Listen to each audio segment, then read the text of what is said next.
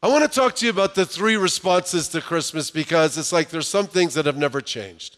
The three responses to Christmas. And I have to say, I love Christmas, and especially when I was a youngster. And I, I look out and I see some young ones out there. But for me, man, it was so intense around this time. How many of you, I'm just curious, how many of you are excited that it's Christmas Eve? Tomorrow's Christmas. Could you raise your hand? Ah, see, the kids' hands are going up.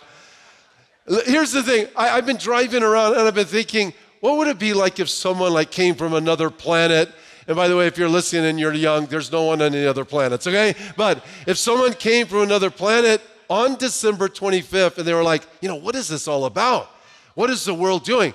Because it's a mixed bag, let's be honest. Because even driving, I saw Santa and then I saw the Savior and uh, you know you have fact you have fiction you have myth you have messiah. It's just it's very easy to get the wires crossed. You know i've told this story before of a 75 year old couple and they were celebrating their 75th wedding anniversary and the husband said honey i just this is in front of the whole family. I just want you to tell you your love all these years has been tried and true and she said, What did you say? Your love, honey, all these years, 75 years, your love has been tried and true. What did you say?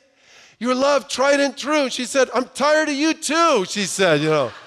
It's like, oh my goodness, in front of everybody.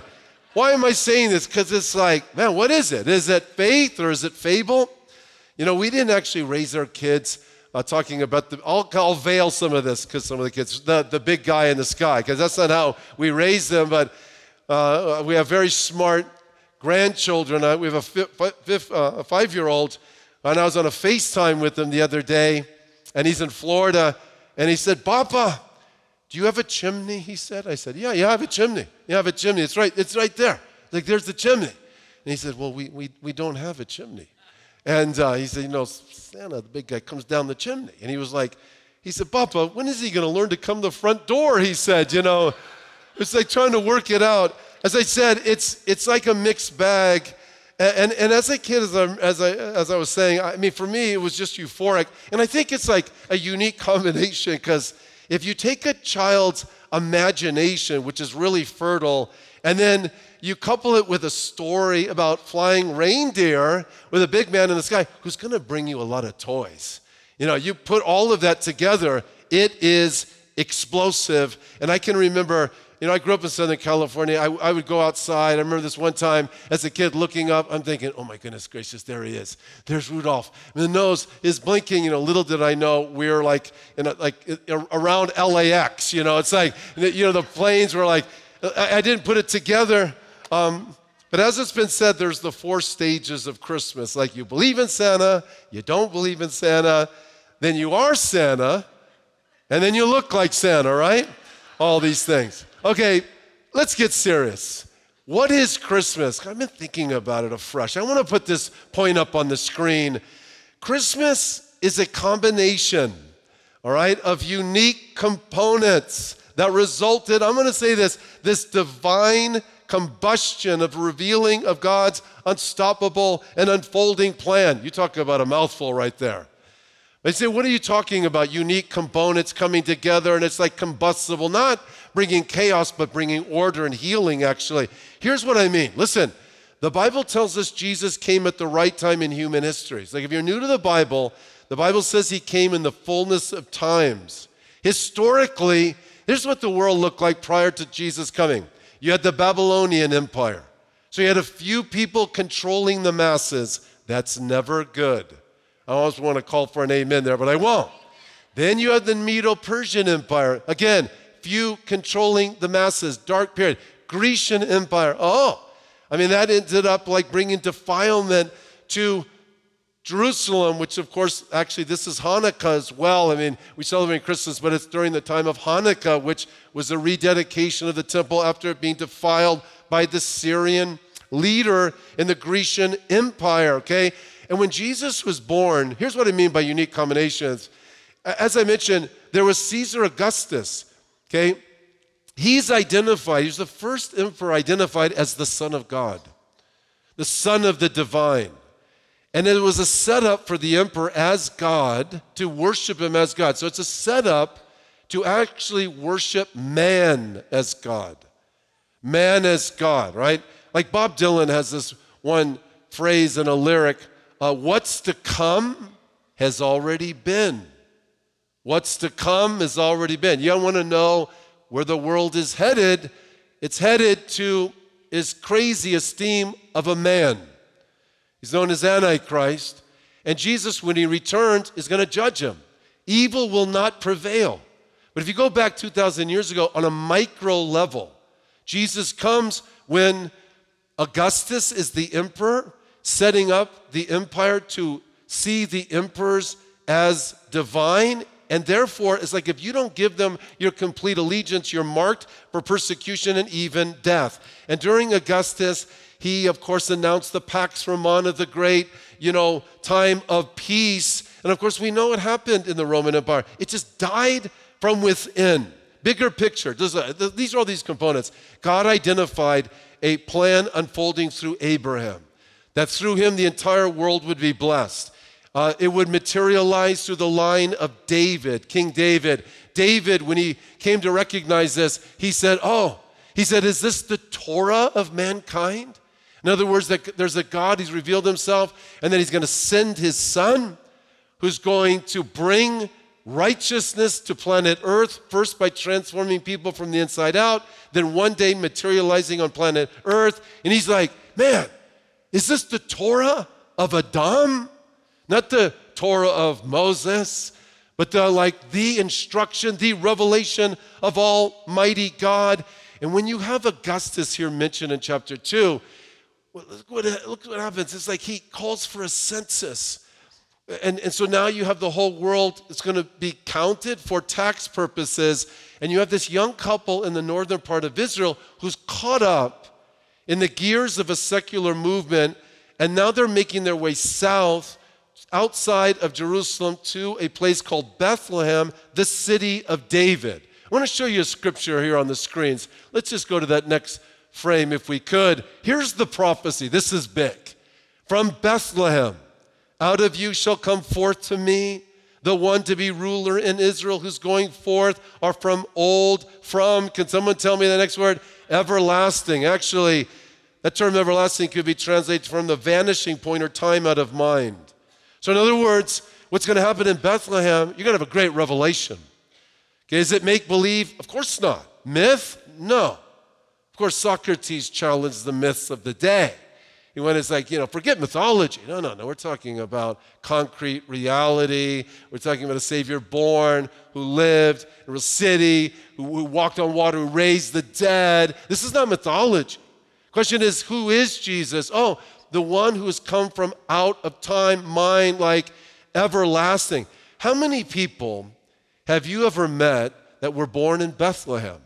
I don't know if we've ever, I mean, I think there's a Bethlehem, Pennsylvania, but we're talking about Bethlehem, Israel. What the first Christmas tells us is that God's word is true. He made a promise, His plan is unfolding. It tells us we can trust the Bible. But listen to this, just check this out, right? Unique com- components that it kind of explode with divine revelation and change. It's like there's no one that compares to Jesus throughout history. H.G. Wells wrote, When I come to write history, I must give first place to that penniless teacher from Nazareth. It's like Jesus' life and his the mosaic of his life speak cohesively that he is the Son of God, God the Son. So you have this couple coming to Bethlehem, that's prophecy, born in Bethlehem. But listen to this Micah says Bethlehem of Ephrata. Ephrata? Like, what are you talking about? Oh, Ephrata was an agricultural zone. The fourth century scholar Eusebius identified it where Mig- Migdal Eder resided. The Hebrew word Migdal means tower, Eder means flock. The Bible prophesied, and you, O tower of the flock, the stronghold of the daughter of Zion, to you it shall come. Even the former dominion shall come, the kingdom of the daughter of Jerusalem. You say, Greg, what are you saying right there? Let me explain. Okay, Ephrata is the agricultural zone, so it's not actually Bethlehem proper, the city itself. Remember, there's no room for Jesus and Mary in the inn. So I believe actually that the prophecy is that he was born in a unique tower, as is prophesied. Hebrew scholar Alfred Edersheim identified that the shepherds actually overseeing this tower, and it was two story, it was a tower for shepherds to be watching over their flocks. Their flocks were lambs being prepared for ceremonial use in Jerusalem. And I know it's like, you're like, what are you talking about? It's like, oh, well, let me just say, these are unique shepherds and these are unique lambs. These are not just like ordinary, these, these are not just like, if I could say it this way, three schleps out in the agricultural zone. These are unique shepherds. And you know what they're used to? They're used to actually taking care of lambs without spot or blemish to later be sacrificed on Passover. And actually, when a lamb was born that was without spot or blemish, they would wrap the lamb in swaddling cloths and lay it in a manger. And actually, according to rabbinic tradition, when Passover came, and as I know that a lot of these terms are maybe like maybe just like going over some heads, I, I can understand totally why. But Passover is a historical day God delivered the children of Israel out of Egypt, which is a prophecy of a greater deliverance in the future. That's the same day Jesus gave his life on the cross. It's like, well, historically they would go to the agricultural town, uh, uh, region of Ephrata, and they would identify a Passover lamb, wrap it in swaddling clothes, carry it actually to the temple to be sacrificed on Passover. So, can you better understand? It's like when the Lord appears to these shepherds, he says, You will find a babe you talk about a sign. I mean, you're used to seeing lambs wrapped in swaddling clothes, but you're going to see a human wrapped in swaddling cloths. Am I saying that word correctly? Lying in a manger. It's like, oh my goodness, you are kidding me. Now, that would be a unique sign, specifically if you were shepherds overseeing lambs for ceremonial use. Can I hear an amen to that? So many believe, therefore, the sign to the shepherds was a preview of prophecy of the ultimate fulfillment. When John first saw Jesus, he said, Behold the Lamb of God who takes away the sins of the world. And look at this passage up in Isaiah. This is written hundreds of years prior to Jesus. He was wounded for our transgressions, he was bruised for our iniquities. And the chastisement for our shalom, peace, was upon him. And by his stripes, we are healed. All we like sheep have gone astray. We've turned everyone to his own way, and the Lord has laid on him the iniquity of us all. Jesus was born in Bethlehem, where all sacrificial lambs were born, and died in Jerusalem, where all sacrificial lambs were killed. And it was then, suddenly, there was the angel multitude of heavenly hosts. Just getting back to this combustion thing, I mean, that's how I'm thinking about it. These, oh my goodness, unique components coming together, unique time in history, prophecy, bringing the child, Jerusalem, uh, Bethlehem, you know, shepherds, all, all of this coming together, you have this divine revelation, this divine explosion with angels appearing, singing glory to God in the highest and on earth peace, goodwill towards men. I love it. You know, our friend Joel Rosenberg, he's a New York Times bestselling author. He moved to Israel. It's true story. I just read this article. He pinned on this, right? So he's a Jewish believer in Jesus. So, but he's American, and then he moved to Israel, so he's an Israeli citizen. And he was really debating whether or not to like carry some of the traditions from the West to Israel. Would his Israeli friends get it and stuff? And so he had some like Israeli friends who were encouraging, no, just do it, do it. So he would hold these parties and they would read scripture. They would read Isaiah like 9, 6, and 7, that a child will be born, Emmanuel, you know, with us, and speaking of Messiah on the throne of his father David. And they read Micah 5 2, which identifies that the Messiah was to be born in Bethlehem. One of his friends, Israeli friends, became like irritated. He said, Are you saying, I'm quoting, that the Messiah absolutely has to be born in Bethlehem? Joel said, No, no, I'm not saying that. What I'm saying is that the Hebrew prophet Micah, sent by God, is telling us that. And at this, his friend became more irate. I was born and raised in this land. I went to Israeli schools. I studied the Hebrew Bible in class year after year, and no one has ever pointed out this prophecy. No one has ever told us that the Messiah has to be born in Bethlehem. And then he pointed his finger at Joel's chest, saying, Joel, you need to go to the education minister and yell at him and tell him, Why have you kept this from us? Why aren't you telling us what our own Bible teaches about the Messiah? Christmas, it's like components, unique, coming together. You got this divine combustion that doesn't bring chaos, but brings order and healing. I love it. And listen, it wasn't just Jesus' birth that was uniquely divine, his whole life is divine. Christmas BC, before he became a man, prophecy, bunch of them. Jesus at birth, angels, blowing away the learned doctors at 12 years of age, the rabbis. Um, three years public ministry, walking on water, raising the dead. He goes to the cross on Passover. He resurrects, ascends. He's been transforming lives ever since. Hey, you know the Jewish historian Josephus, who's the most respected first century historian in history? He said this of Jesus He, Jesus, was the Messiah. And when Pilate, at the suggestion of the principal men among him, had condemned him to the cross, those that loved him at the first did not forsake him, for he appeared to them alive again the third day, as the divine prophets had foretold these and 10,000 other wonderful things concerning him. And listen, every time we write a letter, we're actually acknowledging Jesus' entrance to planet Earth because it identifies, of course, his birth. And notice verse 10, you guys. The message that the first Christmas began with was don't be afraid. Don't be afraid. What a message. Because today, there's heightened anxiety. Do you sense it? Do you feel it? I asked Jonathan Hessen, who's the editor in chief of TV7 Israel News. This was when we were on our Israel trip, and he came and spoke to our group. You guys will remember when I asked him. This is my first question was, Jonathan, what, you, what is the context of our times? And this is a guy that interfaces with a lot of world leaders, including Putin, because he has a lot of context with all of it. I said, just curious, how do you see the context of our times? And his answer was, there's just, he said, there's a lot of noise, he said. There's a lot of distortion. I mean, just this last week, one headline reads Putin warns Russia's Satan 2 nuclear missile will soon be ready for combat. Can you believe I just said that? I mean, I, ho- hopefully it's just, and I believe it is, I don't know, it's just rhetoric and manipulation. But I can't even believe that such a headline even exists.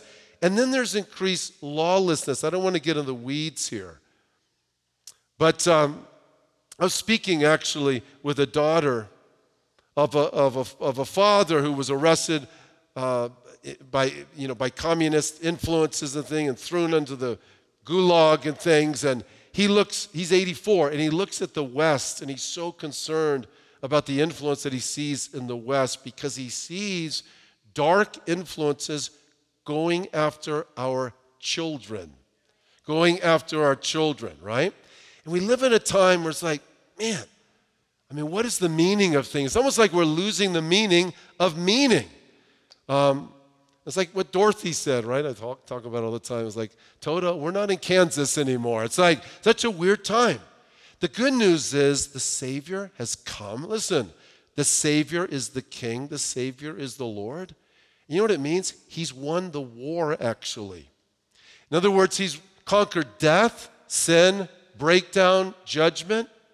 And he invites us to be in his kingdom. It's like someone doesn't have to be. God gives us a choice. I mean, this is, this is just a flat out fact. He set before us life, death, blessings, and cursings, and he says, choose life. But getting back to that Dylan lyric, what's to come has already been. In other words, consider the context of the first coming of Jesus under a dark emperor. Didn't work then, and it won't work in the future when the stakes are only higher because Jesus is the Savior King and He's coming again. Can I hear an amen to that? It's true. And let me just say this look, I, am thinking about these unique combustible components, you know, that explode to something so beautiful. There's one thing, you guys, that hasn't changed, um, and that is the responses to Christmas. Because if you go back, and we don't have time to get into it, but it's Matthew chapter 2. You have wise men who came to Jerusalem and they were inquiring about the king that was born. They were led by a unique star. Some people say it was an angel. I have no idea what the star was. But they came from the east. Doesn't say there were three wise men. It's just they were three, you know, there were three gifts given. Did I say three wise men? I don't know how many exactly there were, but they came to Jerusalem and they were inquiring about the king, born of the Jews. And of course, when Herod heard of this, who really wasn't a Jew, by the way, he wasn't a descendant of Abraham, Isaac, and Jacob. He was a plant of the Romans. And he found this to be a great threat. So he ends up asking the Sanhedrin, kind of the Congress Senate of the day, you know, where is the king going to be born? And they answer, Micah. They answered Bethlehem. The question is, is like, man, why weren't those guys in Bethlehem worshiping the king? In other words, they knew the right answer, maybe even admired the idea of a king, of a savior, but didn't step into it. What does it say? It speaks of the fact that one response to the birth and life and death and resurrection and promise of Jesus to return is simply indifference. The people are distracted and desensitized. You don't want to you don't want to find yourself inoculated to the truth. You know what the idea of inoculation is? You get a little, get a little the virus and your body builds up immunity against it, right? So it's like the idea is that you get a little bit of the truth, you hear it, but you don't allow it to take over your body and mind in its full capacity, and you build up a resistance against it. You don't want to find yourself that. That's a very dangerous place.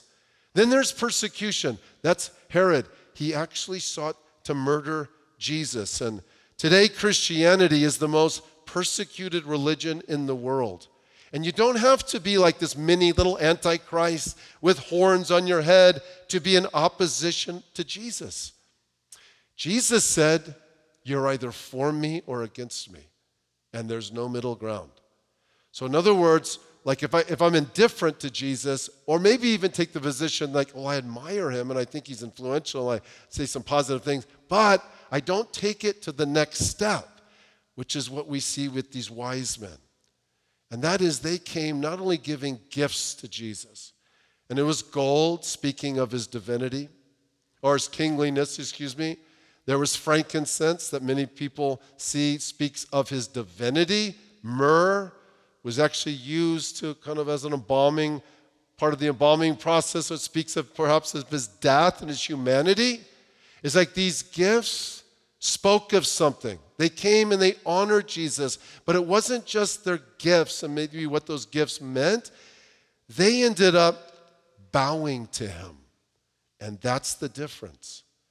When you bow to Christ, in other words, when your allegiance in your life is right with truth, and that is who Jesus is, something wonderful takes place.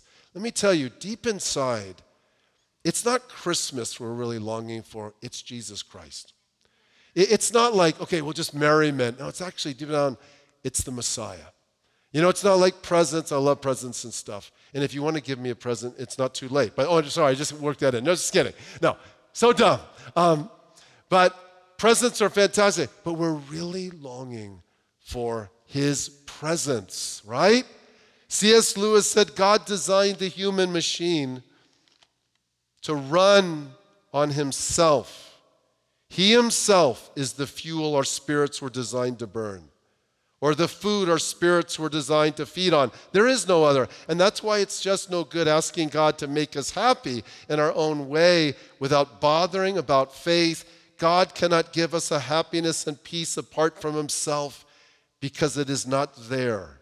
There is no such thing. So I just want to end with this seriously. Like, what is your response to Jesus? Because it's either going to be one of indifference, it could be one of persecution, not avert, but it's just like, well, I'm not for him, to be frank with you. Well, Jesus said, You're either for me or against me. It's a dangerous place to be. You want to be like these wise men who recognize his divinity, recognized that he's the king, recognized he gave his life on the cross to bear our sins, bridge the gap between God and man. And then they bowed, they worshiped. And when you bow to Jesus the King, and I'm just going to end with this there's this divine combustion of forgiveness and security and right relationship with God. So I'm going to ask, listen, we're not done yet, but I'm going to ask Isaac to come up and I just want us to pray. Pray with me at this time, Lord. Lord, thank you for you. And here we are thinking of Christmas, of course, and so much of it has to do with gifts. And we recognize there's not a greater gift than you, Lord. And you have given yourself. And you have said, You stand at the door and knock. And if anyone would hear your voice and open the door, you would come in. And you coming into our life brings forgiveness, hope beyond the grave,